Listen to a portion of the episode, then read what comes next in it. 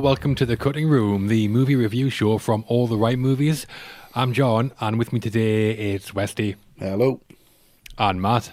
Hi, everyone. Well, we all saw a film this week, didn't we? We did. So, Saw a few. yeah, oh, did you? Oh, show off. Sure. Obviously. Got nothing else to do in my time. well, we must, we must have only seen one, Yeah. so that's what we're going to talk about. yeah. Okay. Well, I hope I saw that one. It's the new horror film from A24 called X. Before we do that, though, just to let everybody know that All the Right Movies is a YouTube channel, and what you're listening to now is the audio podcast version of the latest episode of our YouTube show called The Cutting Room. The original video version, along with many other episodes and videos, is available on YouTube, so please head over to our channel to watch and subscribe. We actually started out as a podcast, and you can access our full archive of over 120 podcast episodes on our website, alltherightmovies.com, or by signing up to become an All the Right Movies patron at patreon.com forward slash all the right movies. Patrons also gain access to loads of other benefits as well, including an exclusive video episode of The Cutting Room every month, chosen by and created specifically for our patrons. So, as you can see, there's loads from all the right movies to keep you busy. So, please check out YouTube and Patreon. But for now, it's back to the film. The Exorcist Chainsaw Massacre, I call it. Very good. Working title, yeah. Yeah. Yeah. Where just influences on its sleeves, doesn't it? But we'll get to that. We'll get to all that. Yeah, it really does. And there's a lot of Yeah. influence. It's a very long sleeve. Right. Should we get into it then? Yep, let's do it. Yes. Cool. Yeah. Okay, coming up, we're reviewing X. In rural Texas, 1979, it's even set in Texas in the 70s as well. Yeah. Yeah, pulls no punches. group of young filmmakers set out to make an adult film at a remote farmhouse. But when their elderly hosts catch them getting down to it, the young friends find themselves in a fight for their lives. Written and directed by Ti West and produced by A24, X stars Mia Goth as Maxine and Pearl, Jenna Ortega as Lorraine, Martin Henderson as Wayne, Kid Cudi as Jackson, Brittany Snow as Bobby Lane, and Owen Campbell as Stanley Kubrick. I mean, RJ. that covers it, I think, doesn't it? Sizable It does. cast. Yep. Yep. So, as we usually do, we'll be reviewing the movie by bringing it down and analysing the writing, the director, the cast, the visuals, and the music in the film. And then at the end of the episode, we'll decide if the movie makes the cut or ends up on the cutting room floor. Yep. Mm-hmm. Tension throughout. Yeah, and just a warning this will be a spoiler review. So, if you've not seen the movie yet, you might want to stop watching this, watch the film, and then come back and find us again. yeah, yeah, definitely do that. Mm-hmm. Right, let's go then. Up first, the writing. The screenplay for X was written by Ti West. A big background in horror, he'd already written and directed films like The Roost, The House of the Devil, which is the most acclaimed and successful, The Innkeepers, and The Sacrament. Have you guys seen any of those ones? I've not. Yeah, yeah, I've seen a fair few of his films. I think House of the Devil's really, really good. In the Valley of Violence is really good, which is his last feature. Uh, the Innkeepers is great as well. Yeah, he knows what he's doing. Cool. In terms of X, then, how was Ti West writing here? Matt? I thought it was quite confused, to be honest. Right. I think even that basic setup, which is the one to shoot a porn film, and fair enough, the it's established early on they want to do something relatively high value to make it successful, and it's called uh, the former's daughter, so it's got to be set in a Yeah. specific place. But even so, the only place they could find to shoot was this creepy old place out in the middle of nowhere. I didn't really buy that from the off. No. So I was saying, well, okay, we'll see how the rest of the film goes. I can overlook plot holes and stuff like that if the rest of the film works. And I think the writing did a decent job in setting up most of the characters. I think they were all established pretty well. They all had their own individual personalities, which I liked. But I did also think it was quite easy to predict in which order they were going to get killed. Really? And hmm. Yeah, I did. And I think at one point I thought the film was going to spring a surprise on me. I thought it felt like both Maxine and Lorraine would make it to the end. So instead of having one final girl, you're going to have two Yeah. final girls, which I think would have been an interesting spin. Yeah. But obviously, you know, that that's not how it, it panned out, which, which um, was a bit unfortunate. But I did Well, think Lorraine everything it was, yeah. quite messy. Yeah, you, you kind of did have that. You did have that for thirty seconds. You did have the, the duo. yeah. yeah, that was a great 30 yeah, seconds. great thirty seconds. Um, But yeah, everything else, writing wise, quite messy. Like it's got the whole theme of sex and death in there. But I'm not sure what point Ti West was trying to make about it because if you watch Scream and the character of Randy, he obviously, you know, explains that in horror movies, if you have sex, you die. And then here, you've obviously got them making an actual porn movie, so everybody is at it. Mm-hmm. And it's established that this old couple are quite freaked out by this. You know, one character says, Oh, that old guy probably hasn't had an erection in years. And the old woman, she's clearly desperate for intimacy and wants the guy to get into bed with her. And it felt like it was trying to say something, but it just didn't really go anywhere. And if you look at Scream, Scream did invert that because in that film, Sidney Prescott has sex, but she lives. Mm here it just felt a bit regressive that most of them still got killed after having sex. So I'm just not quite sure what Ti West yeah. was trying to say there. But there was one big point during this film for me where I just sat and I thought, what would Jordan Peele have done with this concept? Because mm. if you think about what he did with Get Out, which you saw watching that, you think, oh, okay, Daniel Kaluuya, he's going to meet his girlfriend's parents for the first time, but I bet they're going to be racists and they're going to be like the KKK and want to burn him at the stake, basically. But he flips that on its head entirely and he takes you somewhere completely different, and he does the same with us. This film, I was thinking, ah, okay, so the old people hate the young people because of the youth, because they're still having sex, so that's why they want to kill them. But I bet there's going to be some twist. There's going to be something that comes along here, completely blindsides me and takes me somewhere else. But no, it was literally just the old people killing the young people because they're having sex and that summed up my issues with the writing. It, I don't think it really know what it wanted to do, and ultimately it just didn't really go anywhere that interesting for me. Yeah, I'm in a similar place. I think to you, Matt. To be honest, I saw an interview with Ti mm. West actually where he said that modern horror movies were like the porn films of the '70s. This like sort of niche right. culture with a dedicated following, and obviously yeah. he saw the similarities and brought the two together here. I do like that as an idea and as a theme, mm. and I thought you blended them together to an extent. Uh, like you say, mad mm. sex is a big theme in the film, and horror movies have been criticised probably since Halloween in 1978 for punishing women for having sex. As in, the girls who are sexually active are usually killed off, leaving the final girl. West does invert that here to an extent because the first people to go aren't the women who have sex, they're the men who don't have sex. Yeah. RJ, who's a bit of a prude, yeah. he's the first to go. So I did like that. But then, like you say, it did become a bit confused and people just started getting killed seemingly randomly the, I like the plot. The structure was very much classic horror format, I think. Classic horror tropes. The first act and a half sets up the characters, puts them into a certain situation, and then around the midpoint, all hell breaks loose. And there's killings left and right. Pretty classic stuff. Yeah, and I mean, yeah. Ti West does know his horror. And I thought he handled that really well. Mm-hmm. Not exactly original, but I wasn't massively expecting it to be, so I didn't have any big problems with that. The only issue I did really have with the writing, or the biggest issue I had, was around some of the dialogue. I found some of the conversations, especially the ones around character development, to be a bit on the nose. Like the scene at the start in the shop yeah. where mm. Maxine and Wayne are talking, and Maxine says, I want to be famous. I want the high life. So, I mean, no subtext there. Just have your characters say exactly what they want.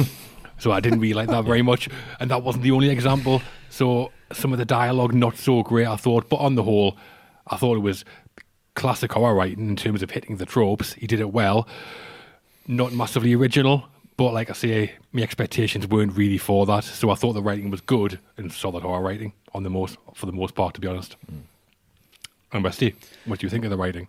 Yeah, I mean, I don't know what you guys were expecting, to be honest. This really kind of philosophical, deep, kind of really good dialogue. yeah. Really just, yeah, yeah, just hiding behind this. Oh, this, yes. is that what she means? Oh, yeah, man, there's room for this. It's great. It is, and it's it's as, it's as intelligent as a slasher film can be, and I think Ti West knows that. And it kind mm. of pokes fun at itself. It pokes fun at how meta it is. The film that they're trying to make within this film is the film that Ti West is trying to make within the slasher genre, but they're just doing it in the adult film genre and it just works. And it's you know it is a very arty film. It is it doesn't take itself too seriously, but it knows where it's going. It's really scary when it needs to be. It's really surprising when it needs to be. But yeah, there there is holes in the writing, but I kind of feel like that's on purpose because he's allowed to do that within the genre. You can be lazy in certain elements. Your dialogue has to be lazy in these films.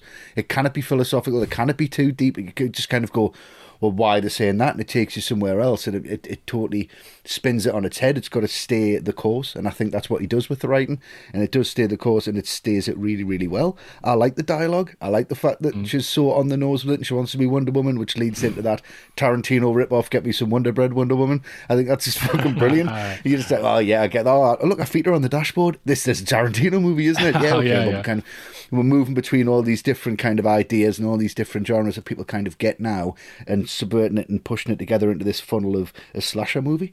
And the writing is as I would have expected it to be. Yes, there was problems with it. Yes, there was holes in it, but it's so much fun that you kind of ignore that. And this is the best sequel to the Texas Chainsaw Massacre out of all of the sequels to the Texas Chainsaw Massacre. That's true. Yeah, right, yeah. yeah. That's not that hard though, is it? I don't think. Well, not no, not at all, not at all. okay, so the writing then, not original maybe, but solid for the most part. Necessary. Westy, massive fan. Necessary. Mm. Necessary. Yeah, necess- Well, not a massive fan. I mean, it's, it's necessary for the film that it is. Yeah. the dialogue shit. Perfect.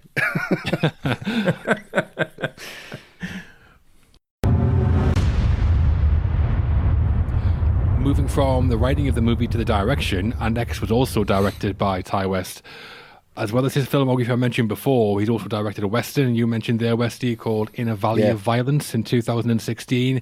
But yeah. he does love a horror, doesn't he? No, he certainly so, does. Clearly, this yeah. is his wheelhouse, I think. So, how was the direction of X, mm-hmm. Westy? Yeah, it's it's very confident, very assured, very aware of itself.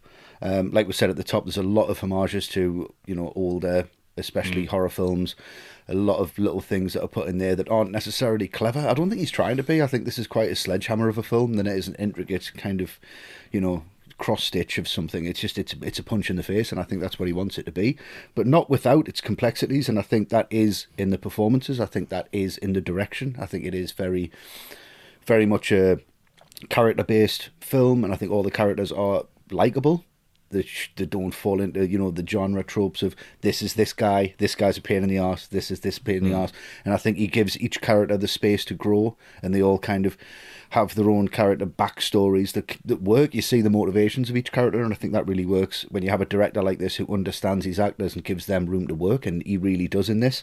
I think some of the shot choices are great, which I'll get into with the cinematography. I think the overall look of it, how it looks very 1979. It's got that. Mm Paul Thomas Anderson Boogie Nights kind of vibe to it at the same time. It's Texas Chainsaw Massacre meets Boogie Nights. I mean, if you said that to me, if that was on the poster, everyone would go and say it. Which is kind of what he's getting at. Does he get there? Pretty much close enough. I think you're with the direction. I think it's really self assured, really confident, and it's someone who really knows the genre, and you're in safe hands, really. Yeah, lots of good things in the direction. I thought, like the writing, I thought it feels like it's been directed by somebody who knows the genre, not just knows the genre, but loves the genre. Especially judging yeah, by how many nods to other classic horrors are in there. I counted four yeah. that I thought were direct hom- homages to classic horror movies. Texas Chainsaw right. is, I think, right. the obvious one. I think. Did you spot it any is, of those? Yeah. I spotted. I think Psycho was a big one in there because we've mm, got you yeah, know where Marion Crane's car was dumped in the lake by Norman Bates. We've got that car in the lake. That's a big yeah. one. Um, there is a few more. Yeah. Matt, do you want to go like one on one with this? So I'm not stealing them all. Yeah, yeah. one big one for me is the scene where Wayne gets killed in the barn. I thought that was like Friday the 13th with a budget. Yeah, really everything's Friday the 13th with a budget. There's no other kind of Friday the 13th. Yeah, I, no, definitely not. You shoot something on a phone, it looks better than Friday the 13th. yeah, I mean, there was Last House on the Left as well, because some of the deaths reminded us of that, just how it doesn't shy away from the gore. And obviously, like I said, Boogie Nights is, is a big a big influence, I think. Yeah, I think an obvious one as well is when Lorraine gets trapped in the cellar and she gets the axe, breaks down the door with the axe, and there's a shot which looks identical to a shot from The Shining where oh Jack yeah, which is looking through the door. Yeah, yeah. I would have loved a whip pan with her hitting the door with the axe. That would oh yeah, yeah, excellent. lovely. yeah, a bit on the nose, but that's what I would have done. I like spotting the homages, but where I thought the direction wasn't so great was bringing it all together in the final act, the climax. And by climax, I right, don't mean yeah, the 90 yeah. year old sex mm. scene. The I would hope not. it's not a sex scene that's 90 year old. It's 90 year olds having sex. the first hour and a half, I was in. I wasn't thinking it was brilliant or anything, but I was enjoying it and wanted to know what was going to happen. But then at the end, after all that setup, it didn't quite deliver right at the end for me. Yeah. Maxine escapes the mm. 90 year old sex scene. That's the scariest bit for me. Then she gets to the house and she frees Lorraine from the cellar. At that point, I felt like we were just going into the final act. There was going to be a big finale in the house, but we mm. weren't. We're only about five minutes from the end. Lorraine gets killed out of the blue, which I thought was a bit poor. I wasn't shocked. I just thought, what's the point in being with her so much in the film? What was the point in that whole I want to have sex subplot? Didn't seem to go anywhere. And then the old man, Howard, dies of a heart attack a few minutes later. I know they did set that up, but I didn't really like that either. It felt like we got to the end and Ti West was like, shit, there's only five minutes left. I better start killing everybody because I, I can only end up with one mm. person. yeah. So the story is there, the classic horror beats are all there, but I don't think they all was landed. I knew what he was going for when they did come up, but especially in that final act, I felt like it was a bit rushed and a bit underwhelming for me. It was a shame because he had probably 15 minutes extra he could have played with because it's only about an hour and 40 minutes long or so. Yeah, yeah, So yeah, it could have been a bit longer if he needed it to be. But yeah, I thought it was very Hmm. good. And then the, the end just went a bit flat for me. I thought that was down to the direction as much as anything else. Do you think? Yeah, I think from that from that sex scene onwards, it does kind of feel like you're just on a slippery slope and it's going to be over really, really quick. You've got no control over how it's going to work out. But yeah, I thought that sex scene was just a little bit too long and a bit. Just a bit too fucking creepy. Yeah, Just- however just- long it was. However long it was, it's too, long it it's too long. Yeah, even if it was 10 seconds, it was too long. Like watching Private Pyle climb obstacles. It was uh, totally unnecessary. but yeah, And Matt, on that note, what do you think of the direction? What a note to end on. um, lots more positives in the direction for me than the writing. Ti West does know horror. He knows how to build tension. Yeah. I like how it started with that little scene with the sheriff finding the bodies, and then you go back 24 hours to find Yeah, out how that's it all good. started. I liked how he drew a lot of these opening scenes out. So there was this ominous feel in the background Mm. that something was going to happen really effective use of silence at times. And then once it does kick off and the horror starts for real and people start getting killed off, there were lots of individual sequences that were really well done. I particularly like the sequence where Lorraine goes into the basement to get the flashlight and it literally does go pitch black and you can't see a thing. And I was sat there thinking, okay, she's going to turn the flashlight on. There's going to be something horrible behind her, boo, etc. But it wasn't. There was nothing there, and that that really wrong-footed me. And that was Yeah, really clever because then, then when she goes back to turn the actual light on, there is something in the background. It's that fella just like chained up to the wall, which I totally wasn't expecting. Yeah, yeah, me so too. That whole sequence, yeah, that was really excellent. And I really liked that final confrontation you get at the end between Maxine and Pearl. Maxine pulls the revolver on Pearl and goes to shoot it, but it's empty. Mm. And that works because I had completely forgotten it had been set up in an earlier scene by start, Wayne yeah. that his revolver isn't loaded. Right, yeah. And I'd completely forgotten that's that. I just thought, oh, that's fantastically well done. yeah. But what stops it being a completely great film from a directorial point of view is that it was just sequences that was working, and it reminded me if you if you go on YouTube and you look up a film, quite often you'll find it's on what's called movie clips, which is where Yeah. they've just taken Yeah. the individual best sequences of a film, so you can watch. So so if it's like American Werewolf in London, it's all the werewolf scenes. This felt to me like a film where you could watch all the individual bits and think, well, that looks great but it's the bits in between, it's the glue, it's the tissue that connects them all together. I found those scenes to be quite lacking. Hmm. So individually, loads of good things to do about the direction. He just didn't bring it together into something really cohesive. I think. Yeah, I pretty much agree with you. I think, Matt, that guy in the cellar who was chained up, did we find out who he was? I don't hmm. think we did, did we? No, Because because I imagine no, he owns that's that car that's in the lake. I Yeah. guess. Yeah. Yeah, I gotta guess be. so. Yeah. So the Don't know what to do direction with then. it, but I know, horrible. don't want to know. So no, on the direction then, he's got some horror chops, Ti West. Maybe a bit mm-hmm. obvious with the influences sometimes. Mm-hmm. obvious but enjoyable. Yeah.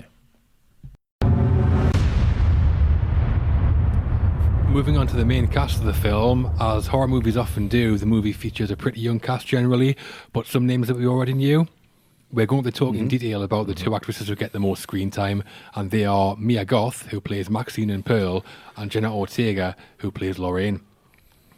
So mm-hmm. to start with the main character, then Mia Goth plays Maxine, an adult movie star cocaine addict looking for fame. She finds herself at the centre of the story when her boarding house turns into a house of horrors and ends up becoming the final girl in the film.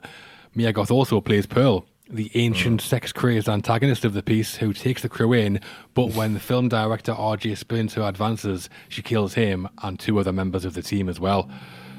So, how did Mia Goth do in the dual roles, Westy?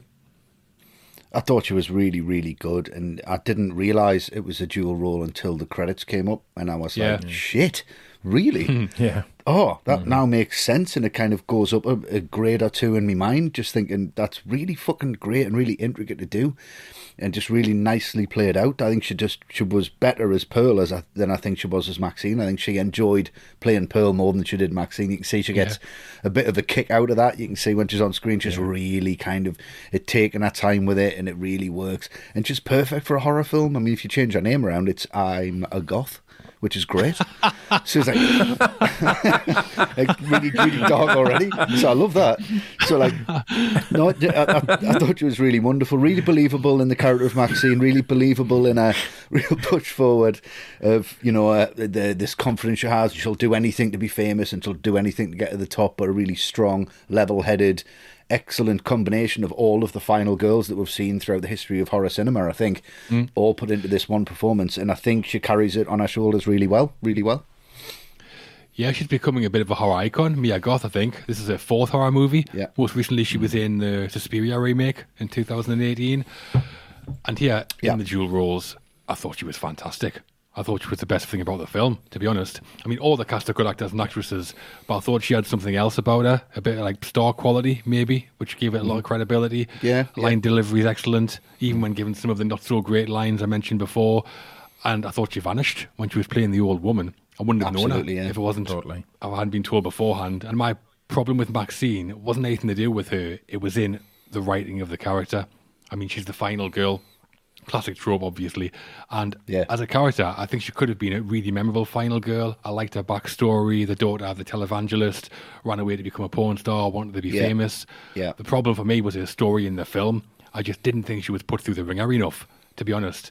Right. When you look at your classic final girls right. like Nancy Thompson or Laurie Strode or others as well, they go through a lot really traumatic events. So when you get to the end, you can almost feel the relief coming off the screen, and it feels like their lives have been changed forever because of the film. Yeah. Yeah, I'm not sure what Maxie actually went through. Not that much, I don't think. Mm. She wakes up with Pearl in bed next to her, and then's under the bed when Pearl has sex. I'm not saying that's not traumatic because it definitely would have been very traumatic. but she's never actually really in danger herself, apart from right at the end of the film, and she's holding the gun, so she's the one in control of the situation. Yeah. To me, I thought that was quite a basic writing error for your final girl. I mean, the end when she's in the yeah. car and she's driving away in the car and she's like, "Praise the Lord." Great line. I know what he's going for, but it just didn't land for me, to be honest. I thought Mia Goth was absolutely brilliant. Loads yeah. of potential in the character as well. And she, the character was good, but not as realised as much as I wanted it to be on the screen, unfortunately. Yeah. You see, from my point of view, I think Ti West is getting her backstory from what you get from the end of the film. He's kind of counting on you and that twist that she is the daughter of this evangelist on the telly, and he saw, mm. you know, this this huge kind of outlook that he's got, and there's such a right and wrong, and what a hellish childhood she would have had, or what a hellish upbringing she's got that she's yeah. ran away from it, and now she's in drugs and she's in porn. So you kind of go, she's seen so much already that what she's seeing through this film is a walk in the park. She's just fuck mm. it, you know. And I yeah. think that's what he's dependent on, but he didn't hit that home hard enough. I don't think. Yeah, I love the backstory. Our backstory was brilliant. Absolutely yeah, brilliant. I think the the backstory was the torture, where it actually should be the film yeah. that's the torture itself. To be honest. And Matt, what about you? What do you think of Mia Goth? Loved her. Thought the one bit of the film I had absolutely no issues with whatsoever. Thought mm. she was really, really good. Mm-hmm. She's got a really unique look to her, I think, and I liked how the character wasn't yeah. made up as, as stereotypical blonde bimbo cheerleader type. Instead, she had that real alternative look to her. She does look like she stepped out of 1970s counterculture. Yeah. Um, totally believed that aspect for her, and I think as a character worked really well. She was strong, she was independent, pretty smart. Totally made sense that she was the final girl, made it through to the end. Uh, but like Westy, had no idea she was also playing Pearl, yeah. and it just adds another layer to like the overall creepiness of the film. Yeah. Just no idea whatsoever. If anything, it was the guy I was like weirded out by, thinking, "Is that supposed to be someone I know?" and it, I don't know if that was deliberate by Ti West. It just totally took my attention away from Pearl. Didn't suspect for one minute that yeah. was Mia Goth as well. So when you consider that as well, fantastic performance all around. Mm, yeah. I mean, Howard to me was recognisable, and I didn't quite know why. But then I came back and I had a look at what else he'd been in, and Stephen Ure, who was in, he was the orc in Return of the King. Know that little weird-looking orc that you always remember. There's the one with the bent face who you know, is in right. the end. But there's that yeah. little one, and he kind of looks up as the, the rock's coming down. That weird kind of. Uh, yeah, yeah. yeah. That was him. Him. That was him. Exactly the same guy. Right. Oh, wow. Doesn't really need much makeup. Looks like an orc naturally, which is a lovely thing to say. but in the nicest possible way, he has a very unique look. And I was like, I recognise him from somewhere. Oh yeah, he's an orc in Lord of the Rings. What? No way you recognise him. yeah. we won't give him away. Yeah, you know that twist of like if Jonathan Peel had done this, it would have been in Middle Earth. the whole mansion would have turned into a spaceship. Gandalf would have landed at the end with the whole like, yeah, yes, man, just combine do it, them. Let's do it. I did recognise him from Lord of the Rings. I've seen Lord of the Rings so many times. I did recognise him from that. I'm right. sorry. It's it's oh, it's okay. not even it's not even a gloat. That's something to be ashamed of. so Mia Goth then, the star of the show in X. Yes, oh, yeah, she's up there easily, Brilliant. easily. The second member of the cast we're talking about is Jenna Ortega, who plays Lorraine. The girlfriend of RJ, she tags along on the adventure as the sound engineer, decides she wants to take part in the film, then gets locked in a cellar before being shot dead in the final few minutes. Yeah. So mm. Jenna Ortega, Lorraine in the film. Matt, what did you think? I think she sums up the issues I've got with the film, really. And it's not because of performance, though. Performance is very good. And I mean, first of all, I thought I was watching Rachel Zegler from West Side Story. yeah. So I was a bit confused. Yeah, it turned out it wasn't yeah. her. Really looks like it. Yeah. Um, and I'd actually seen in something else this year. She's in uh, the latest Scream film yeah. a few months ago, if you haven't seen that. Right, yeah. She's uh, one of the main characters mm. in that. So, and she's good in that as well. So definitely talented. And I like what she did here, but it was the character that confused me because she sorts out of this slightly weird character, a bit of a loner, no one gets her. People call it church mouse, which I found quite funny how they, they belittle her that way. That was good. Yeah. And it does lead up to one of the most effective and best written scenes in the film, which is where she asks them all the question, why are you doing this? You know, how can you watch your girlfriend have sex with another man and tape it for money? And what do you do about love? Do you not love each other? That was a great scene because then that leads to her being so intrigued by it, she wants to get involved and she absolutely throws herself into it. And that was all really, really interesting, apart from the fact that it just went nowhere. I thought mm. it was building up to some point and it just didn't. And it felt like, as I said earlier, I thought she was going to be one of the final girls. I thought there was going to be two because that's how she seemed to be being built up as a huge part of the film's cli- climax. But she never was. She just ended up as being, you know, the last person that the old people get to kill, which was disappointing. So Ortega, very good performance. I just thought the character wasn't brilliantly written. Mm. Yeah, and again, I'm coming from a similar place to you, Matt. I thought Jenna Ortega was really good.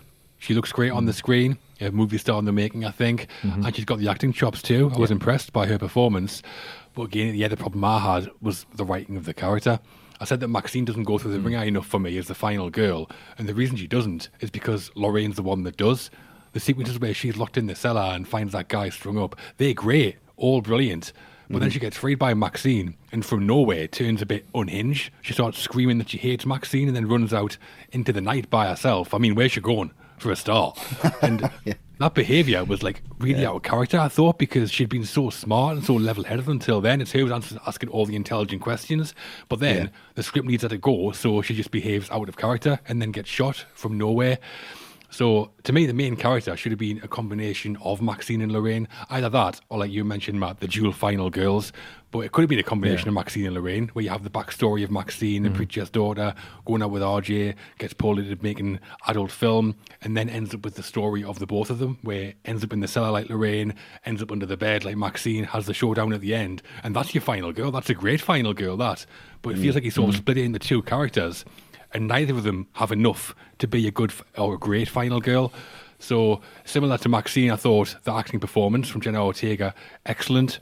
The writing was good, but it could have been a lot more. I think, and that was where, where I left. Yeah. I felt disappointed with it. Yeah. And Westy, you disagree, don't you? Of course I do. But that's what I'm here. Big seed in your eyes. That, that's what I'm here for. I don't even disagree. I'm just trying to figure out ways to disagree, just so I can talk to you in a disagreeable way. um, I thought Jenny Ortega was was fantastic, and I, I loved her arc, and I loved you know how she brought this innocence to the role, and then was just just kind of succumbed by everything that was going on and then wanted to be part of it. I thought that was excellent. I thought it was excellently portrayed, totally believable. When she said, I want to be in the movie, you kind of like buy that.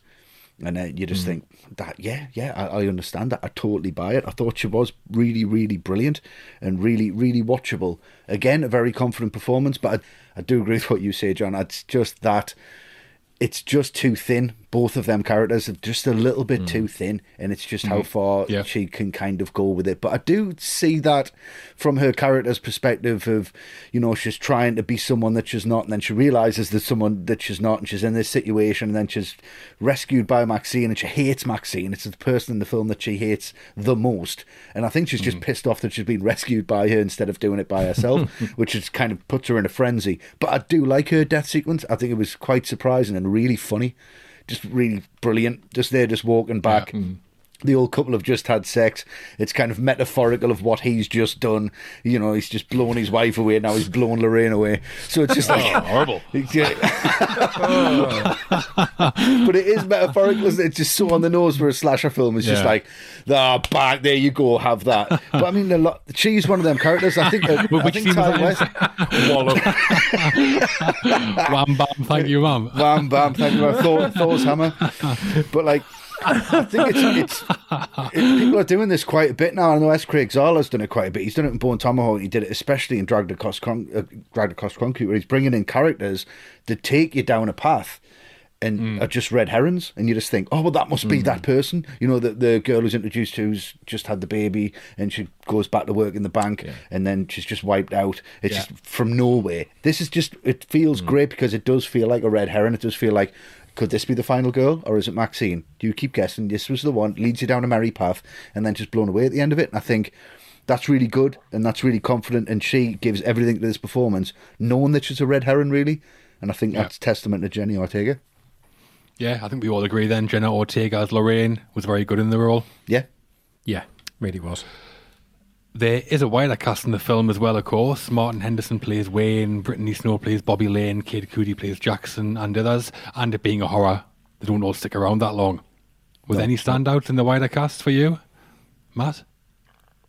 Yeah, I really like Kid Cudi in this. Actually, he plays Jackson, the porn star. Yeah, Jackson yeah, Jackson. Fantastic. Um, really good. I didn't know he was a rapper before this. Thought he was an actor, but he just had a real natural charisma to him. He had the cockiness, he had the yeah. swagger, but he wasn't smarmy with it. There was still like an element of likability to him, and yeah, you know, I mean.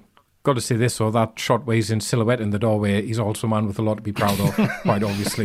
I mean that shot, blimey. Yeah, so, doesn't leave much yeah, to the imagination. Good. That does it. No, it really doesn't. You know, thankfully. Swinging around. Um, Swinging around, yeah. Um, what was interesting though is like I loved his whole backstory, the fact that he's a Vietnam veteran, yeah. Yeah. because obviously once they arrive there, and it's it's quite clear that the old guy is racist, so he's looking, you know, down his nose at him, and he doesn't want to give him any credit for the fact that he's a Vietnam veteran, which Jackson he's kind of proud of. He likes the fact that he's winding the old guy up, but mm. it pays off because then when Jackson gets killed later, it's when it's in the middle of the night and he's wandering around the swamp looking for Pearl. So with that set and the sound of the insects in the background, it's obviously harking back to his Vietnam past, you know. Yeah. It's which is kind of obvious stuff, but it's a complete idea and it's logical. That arc makes complete sense for that character. You know, he survived Vietnam only to be killed here, where again he's an unwelcome presence in someone else's territory, yeah. Yeah. and that works really well. yeah. So yeah, I really like the performance, but I probably even like the writing of his character even better because I thought that worked really, really well. Mm-hmm. Yeah, I thought it was good. Jackson, he was the one who I felt quite sad actually when he got blown away. Yeah, yeah. Of all the mm. characters, mm. another bit of a missed opportunity I thought in some of the characters was with the antagonists, the old couple, Pearl and Howard. I love them as an idea, but I thought they weren't explored enough as or not as much as I wanted them to be. I think right. Pearl in particular could have been brilliant. We'll learn next to nothing about. her. Although there was a bit of a Norman Bates vibe about her. I thought, even though she's totally mm. different, but yeah. where Psycho becomes about Norman Bates and really explores him, this didn't do that. Which I felt was a bit of a shame. They even referenced that in the film, where Yeah. the Psycho changed it halfway through. So I thought mm-hmm. that's what they were going to do. Yeah. So I think if the film had ended up being a bit more about them two, then that would have been great. And we had learn more backstory about them. I wanted to hear more about their relationship because Howard could have been this really sympathetic character. I thought where he's been pulled into this just because of how much he loves Pearl, and that came across a little bit, but not Yeah. as much as I would have liked because we don't really know anything about them other than what we see in the film. And I think he's created such good characters there that we want to know more. So Yeah. there's some great ideas in the film all the way through. I just think the execution of them tends to be good rather than great. One of the things that I got that is why I got that whole Psycho reference and it changes halfway through. Yeah. And I was thinking, well, who am I looking at here? I'm looking at these guys making this movie. Maybe I should be focused on the older couple. Maybe there's going to be something interesting. And I actually thought because if it was prosthetics that were put on, I thought, well, maybe she's younger and she's the, the whole lemonade sequence. Do you know what, Oh, like yeah. the when mm. they were both sat opposite each other? I thought, well, there's something here that's like our secret. What's the secret? What's going on? Why is this so Yeah. input? Why, why is this so drawn out? Why is she just downing it and then leaving? And then I thought, well, what if Pearl was actually a younger person and had like put this on as, as like an act and Howard doesn't know? And she's like impersonating somebody else. She's impersonating her grandma who's died, and then she's his actual granddaughter or something. And she's gonna Yeah, yeah, yeah, like, yeah. trying to entice him mm. in to have sex with her, and then he has a heart attack, and then she owns the farm or something. Like some kind of Yeah. like real like weird like disgusting twist that might be in there just really made the character like far out. I think the Norman Bates thing impersonating his mother it was just I thought it was an Yeah. impersonation of something, Yeah. Mm. and just Yeah. this kind of lemonade scene when he comes back in and sees the glass. I was expecting something like nobody's allowed in here. What you doing this again for? You know, this kind of like real weird back and forth that kind of happens in the Frighteners. It, it sets that up with the mother and the daughter in the ah, Frighteners, Ah, yeah, yeah. and you just think, well, she's so imposing, but it's actually the daughter who's the problem. And I thought it was mm, going to be mm, that mm. way on, but it, like you say, it never delivered. Maybe we should rewrite it. Definitely. Well, well, yeah, I like that. Well, wait, I thought it was going at one point Yeah. was I thought we were going to find out maybe that Pearl and Howard were actually brother and sister or Oh, something like that. something really more weird. sick. Yeah. yeah, yeah. So, yeah, some great ideas in the film. The execution of them not always fantastic, I thought. But yeah, Wesley, what about you? Any other characters in there that you liked? Yeah, I like RJ. I thought he was good. I thought because you know he's very similar to my outlook on things. If you're going to do something, do it well, no matter what it is. if you're going to do something, well, yeah, Based on you, I think, isn't he? yeah, he is based on me. Yeah, he only likes really well lit pornography, so we're very similar. Um, but no, he's he's one of them characters where you just you, you get it, and he, he's supposed to be like the annoying guy, and I don't think he is. Like I really feel for him. He just wants to make something, no matter what it is, and he's got this real drive. And Owen Campbell, who plays him, is really really good, and I like mm. that he was the first one out of there, and I think his death sequence is really good and really well played out and really well lit. And I thought it was just, you know, he went through emotional turmoil, and the fact that you know Lorraine did do what she did, and he had to film that, and that sequence in the shower, I think, is really well played out. You're expecting someone to come in, they've referenced Psycho, you're expecting mm-hmm. that in the shower, and it's just a really emotional kind of breakdown of the character. And I thought he did really well, and I thought Brittany Snow was great. I've only seen her in Hairspray. My daughter loves Hairspray, so this is a Oh, very yeah. different kind of view of her kind of performance that I'm Yeah. used to. Pitch Perfect as well, Say she was great in. And I really loved the uh, diet Pepsi McConaughey, as who was Martin Henderson. I thought, is that McConaughey? It's not, is it? Yeah. Did Ti West say to him, well, we, we talked about the direction? It's really well directed. All the characters are really well thought through. He said to Martin Henderson, just be Matthew McConaughey, please.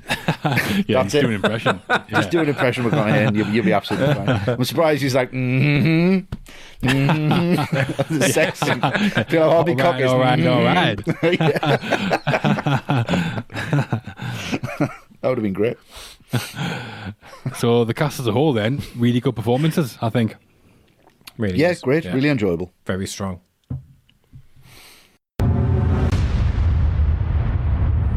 Onto the visuals now, and how a film looks can encompass cinematography, design work, and visual effects. So, from those viewpoints, how does X look? Westy?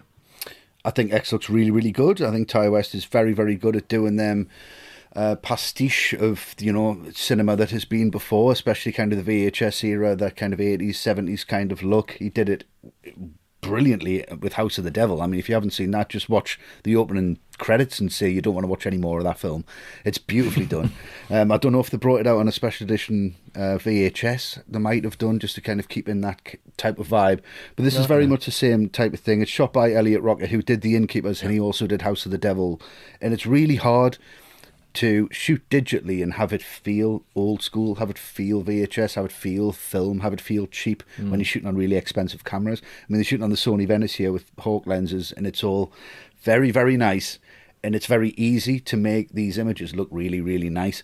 And they yeah. do it really well, but at the same time, they're not scared of kind of downgrading it a little bit to give it that authenticity. It's not as dirty as Texas Chainsaw Massacre. It's definitely more polished around the edges. Mm. They're not going back and being auteurs about it and Ti West I'm not going to sh- I'm going to shoot the whole thing on 16 mil yeah you know he's not he's not looking for that kind of aesthetic the aesthetic that he gets from it is a beautiful aesthetic that is a callback to how it used to look but it's like you know it's a new retro it's a new vibe it's a new kind of film and it looks really good. There's some shots that are real standouts. There's the wide angle in the van where you see everybody together. Yeah. The only thing that Texas Chainsaw mm. was missing really was that really wide angle where you see them all part of a unit, and I thought that really worked. The drone shot was fantastic.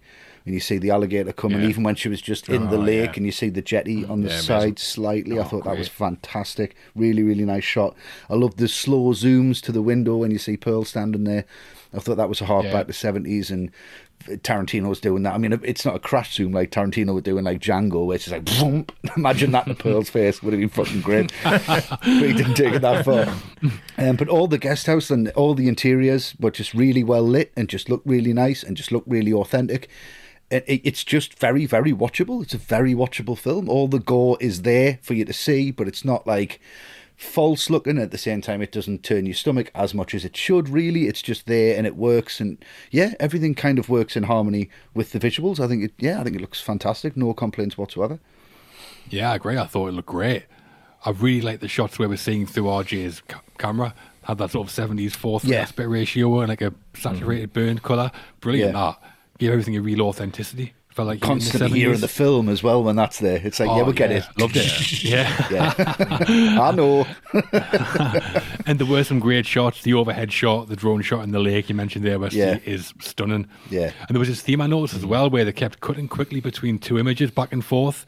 Uh-huh. There was one where Pearl puts on some music to try and seduce Howard, and the cut between her and the spinning record four or five times in quick succession, really striking, really noticeable, created this really strange sort of tension, I thought, which was really really mm-hmm. good. Yeah, so, yeah, yeah, yeah. I think the editing overall was really good. Some really nice transition choices. The side wipes were really cool. It shouldn't yeah, really work. It's not Star Wars, you know what I mean? But it, it works. it's got the similar type of vibe. And then, like you said, John, them cross cuts between one scene to the next when it just almost flash back. There's like two or three yeah. frames. There's the next frame. Here's the previous. Next frame. Previous. It's really offsetting, and I think yeah, the editing's fantastic. Yeah, so altogether, I thought the visuals were absolutely brilliant. Along with Mia Goth, the thing that gave the film a lot of credibility and quality for me, really, really good. Yeah, agreed. Mm. And Matt, yourself?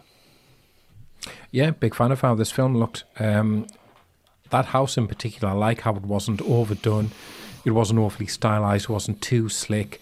It was just creepy enough, but he didn't push it too far. Like it reminded me of the the first re, uh, the first remake of Texas Chainsaw Massacre, which did push that type of element too far, and everything yeah. just looked too much like I said. It was designed to be too creepy, and that kind mm. of thing takes me out the film. This one it drew me into the film. So yeah, that was really great production design. I loved all those long shots, all those wide shots, which were very quiet, very still.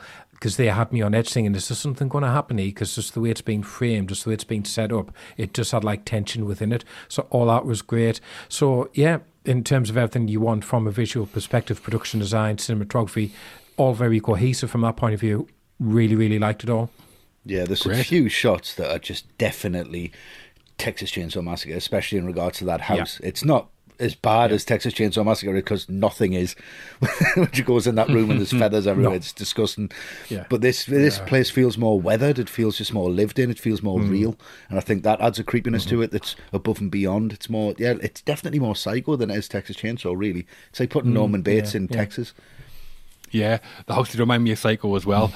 Uh, but the Yeah. part where the first arrive at the house and Wayne sort of creeping around on the porch outside looking through the door, that reminded me definitely of when the guy first gets to the house in Texas Chainsaw Massacre. Yeah, yeah, definitely. Totally, It's yeah. a nice touch as well to the opening Yeah. sequence where you see the policeman's boots and he walks up, there's carnage everywhere, but then you see Wayne's boots Yeah. walk up the door and there's nothing there. I thought that was a nice parallel. So the visuals then, I think we're finally agreeing on something. One of the better aspects of the movie. Whee! Definitely, Thanks for yeah. See, we've, see we've, we've got to let Westy go first, otherwise he just disagrees. Right, what's next?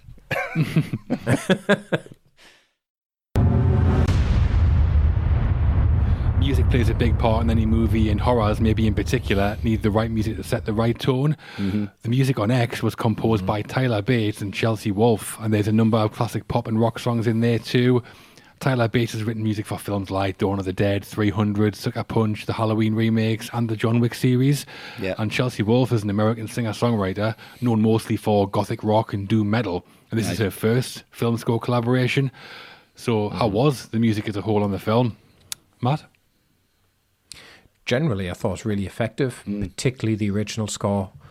Lots of those kind of atonal industrial noises, which weren't like themes. They weren't like stuff you're going to come out humming, but they were just there and they were edgy and they kind of got under your skin. Imagine you did. You know, imagine like, what the hell is that? What the fuck's this guy? Yeah.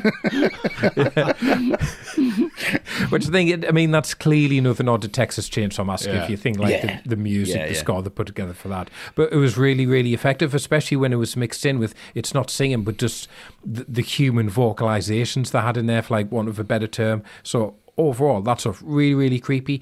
Um, I was less of a fan of the songs though. I thought. In particular, when it started off with um, "In the Summertime" by Mungo Jerry, which you know, good song, but I've just seen so many horror films now that kick off with a big upbeat Yeah. pop number Yeah. to contrast with what's going to come. It's like, yeah, okay, I get it. it. It's not bad. It's just I've seen it before that it doesn't have the effect on me Yeah. so much anymore.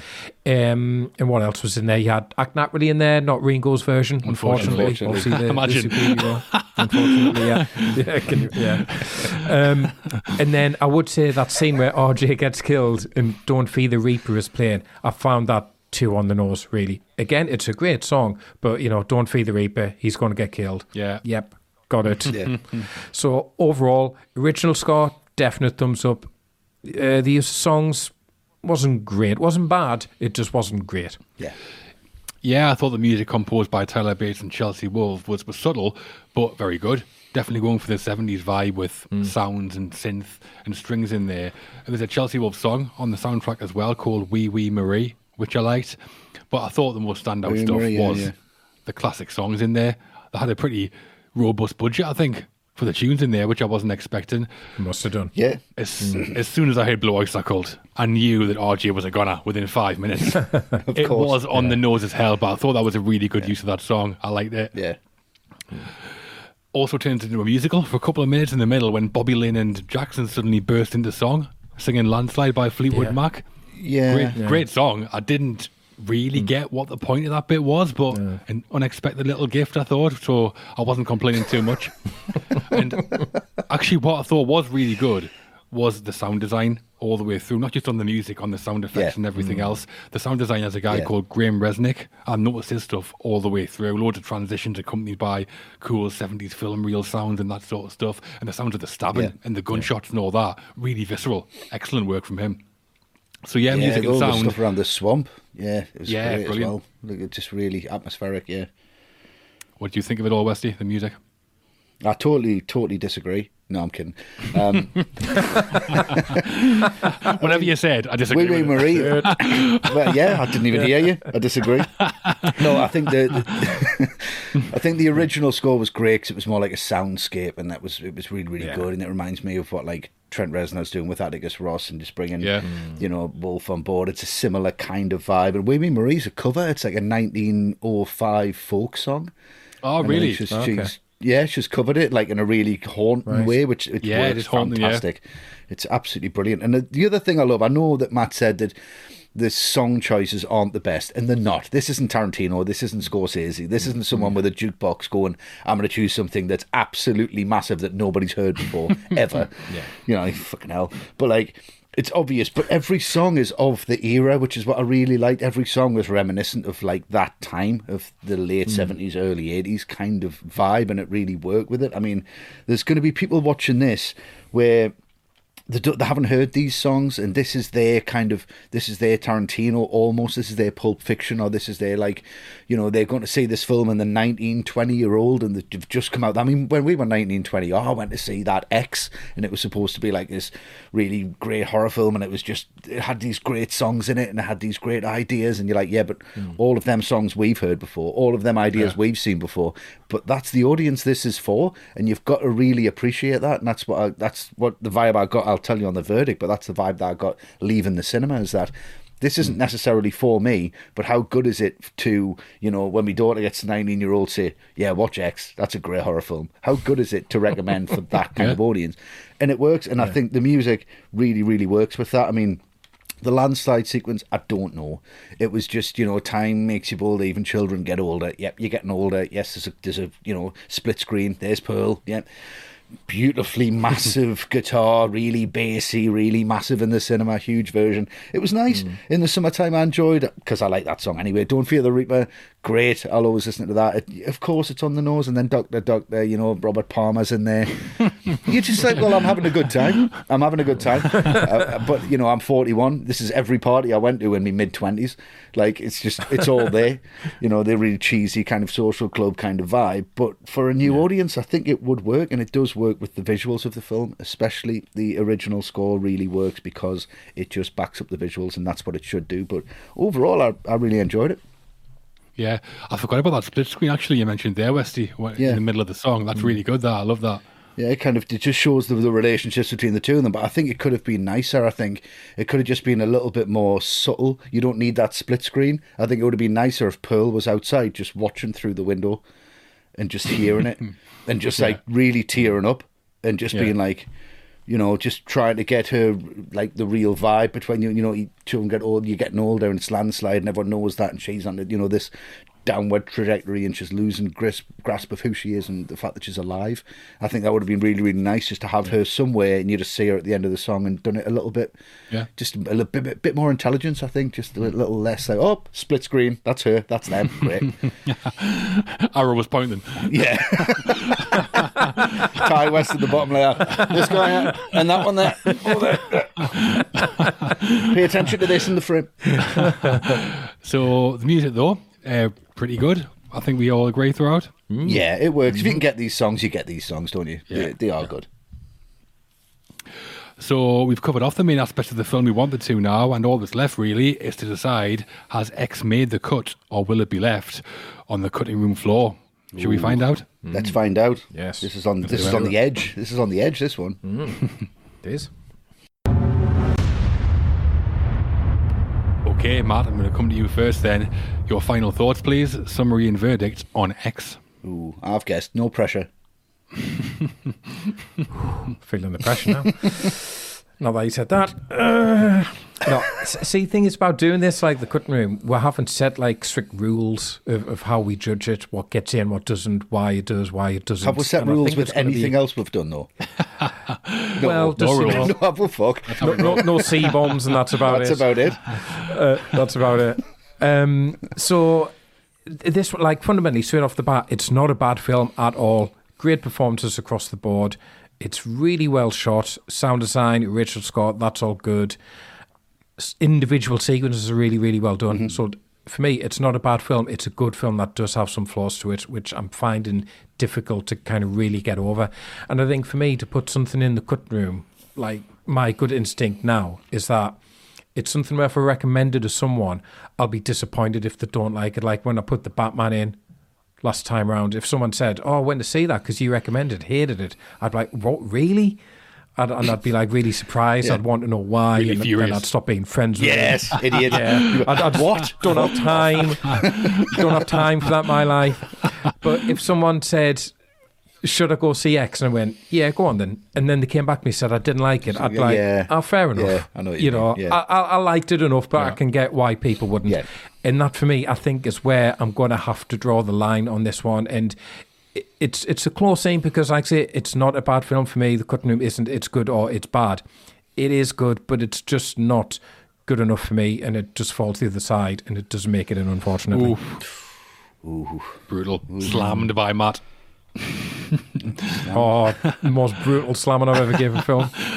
It's not Well- like definitely not. Nah, nah.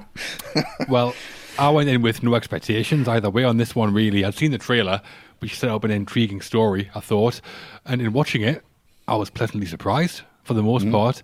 I was interested mm. and engaged in the characters and the story pretty much all the way through. The performance is all very good. Some great ideas, some great cinematography, and some really good music as well. I do have criticisms, like I mentioned, mostly around the writing and the landing of that final act as well. But none of that was mm. bad, I didn't think. I was just a bit disappointed because there are some great ideas here, and it could have Yeah. been, I think, a bit of a cult classic. Yeah. I think Pearl was good, but she could have been brilliant. Maxine was good, but hmm. could have been brilliant. The themes explored are good, could have been really great. That said, I do think horror fans will love it. 'cause it does everything horror fans Oh, want, yeah, I think. yeah. And it might still become a cult classic, to be fair. So, hmm. for those reasons, X has comfortably made the cut for me. Nice, nice, one-one. No, Wasn't sure by your uh, verdict Yeah. there, John. Well, just spun around to me, isn't it? No, no pressure Deciding now. factor, just how you like it. yeah, yeah. Deciding. I disagree with both of you. How does that work? um, uh, yeah, I mean, for me, it's just got the right amount of self-awareness. It's not perfect. It's not a masterpiece, but it's a really enjoyable film. It knows what it wants to do. It's entertaining for an hour and 45 minutes. It's a good Friday night first date film. It's a good Friday night third date film or whatever. You know, if you both. I don't know, don't know about that being a date film. Do like. you not? What with that sex scene in? That'd be awkward. That's some ideas. But anyway, Inspiration. But it's it's just yeah, it's just it's just fun, isn't it? And it's just scary when it used to be. And there's jump scares in Yeah. there that work, and the sound design's fucking creepy, and the, the mm. characters are good, and the performances are good, and there's nothing cringeworthy in this film. It's it's just it's on a level mm. that's pretty decent. Like it's a decent film. It's just the genre that it's in.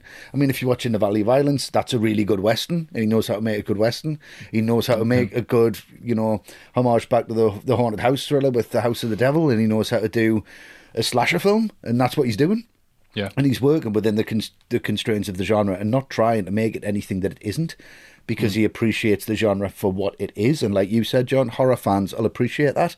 And newcomers to the genre of the, the slasher film, the new Scream film, this one, ignore Halloween, ignore like you know the Halloween remakes. Sorry, don't ignore Halloween ever. But the, the remakes, get the- get them out of your face. And all the new Texas Chainsaw Massacre film. I would watch this ten times than than watch Yeah. that once easily. Right, it's okay. a pile of shit. Yeah. This knows what it's doing, and it really, really, really plays homage to it. And I think it needs to be congratulated from sticking to his guns and not trying to be too clever with it. Not trying to take it somewhere it doesn't need to go. Not trying to have a soundtrack that nobody understands but makes him look cool. He's just made a film that's really enjoyable and it's really fun and it's really mm. violent and it's pretty scary. And I think if you're new to the horror genre, especially if you're new to the slasher genre, then I'm quite jealous because we got fucking Friday the 13th, you know, and Yeah, I would rather this is an introduction to the slasher genre than Friday the 13th. But Oh, having said that, without Friday the 13th, you wouldn't have this. So, you know, the whole mm. world is just a gift that keeps on giving. But yeah, I would have liked to have seen. I, would have, I would have liked to have seen that twist where that's she's actually wearing a mask and she's trying to shag her granddad. I think that would have been great. Just take take the mask off and shag your granddad. You get the house, you get a million quid. That, that would have been it. And the X would have been like just X marks the spot, and the ma- like it comes up like a drone shot, and then there's like an X on top of the house because like that's where they're buried, like an own ancient Indian burial ground or something. I don't know. Ah, that's, that's been done before, I think. Of course it has, but so, so is every single thing in this film. Why not just do that? Fuck it. It's good. It's enjoyable. It's fun. I loved it. I didn't love it. I liked it. It was great. It's it's in. It's in. Fuck it. Go go and watch it. Make your own mind up. It's good. So has it made the cut or not? Yeah, it's made it. It's in for me. It made definitely. it cut. Right, right, great. right then. So that leaves us 2 1 in favour. X has made the cut. So, mm. yeah, that's a good thing because you may be interested to know as well that we already have a sequel coming to X. Yes. So mm. there's a film called Pearl in development. It's a prequel set during the First World War and will star Mia Goth again as a younger Pearl. It'll be directed by mm. Ti West again and based on a story that Ti West wrote with Mia Goth. nice. So That sounds intriguing. Will you watch that? Yeah, it's, it's already been. I would it's already been yeah, shot, hasn't it? Oh, has it been shot already? Yeah, it's been shot because the backlot and everything, up the whole place was still up. And Ti West had downtime after making X, I think, and he wrote the screenplay in like two weeks in his hotel room and then rang Mia Goth up and said, Do you fancy going back and doing this film I've just written? And she's like, Yeah, fine. So he got the crew and got her back together and then shot it. So if Oh, you very thought cool. if you thought this one was a bit fast paced and a bit rushed, then I don't know what Pearl's going to be like. It might be her just sitting making lemonade for an hour and a half. I don't know. Let's see what happens. Yeah. well, we'll come back. Well, yeah, we'll come back and review that one, eh? We'll do Pearl. Yeah, we'll do that. Yeah, we'll do that. We'll do it. Yep. Well, that's it then for this episode of The Cutting Room. If you've enjoyed it, please like, subscribe, and share this video as that does help us massively.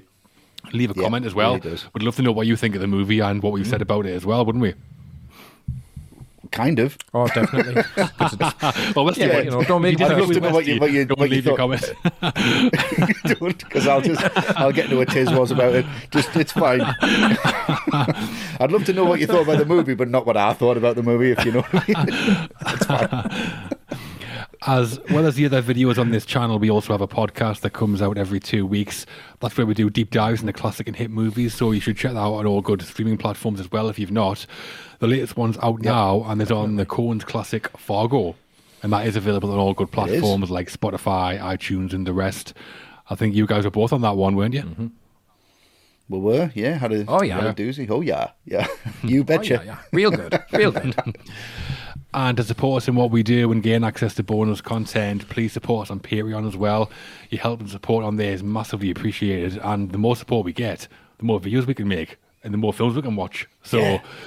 Exactly. Yes. that'd be good, wouldn't it? Because we don't watch enough. No, well, you do. We fucking don't. You've seen nine Yeah. this week. We've seen one. yeah, I know. You're watching one now as he's doing this. What are you watching I now? know, it's just over there. He's watching Pearl right now. yeah. You won't believe where this one goes.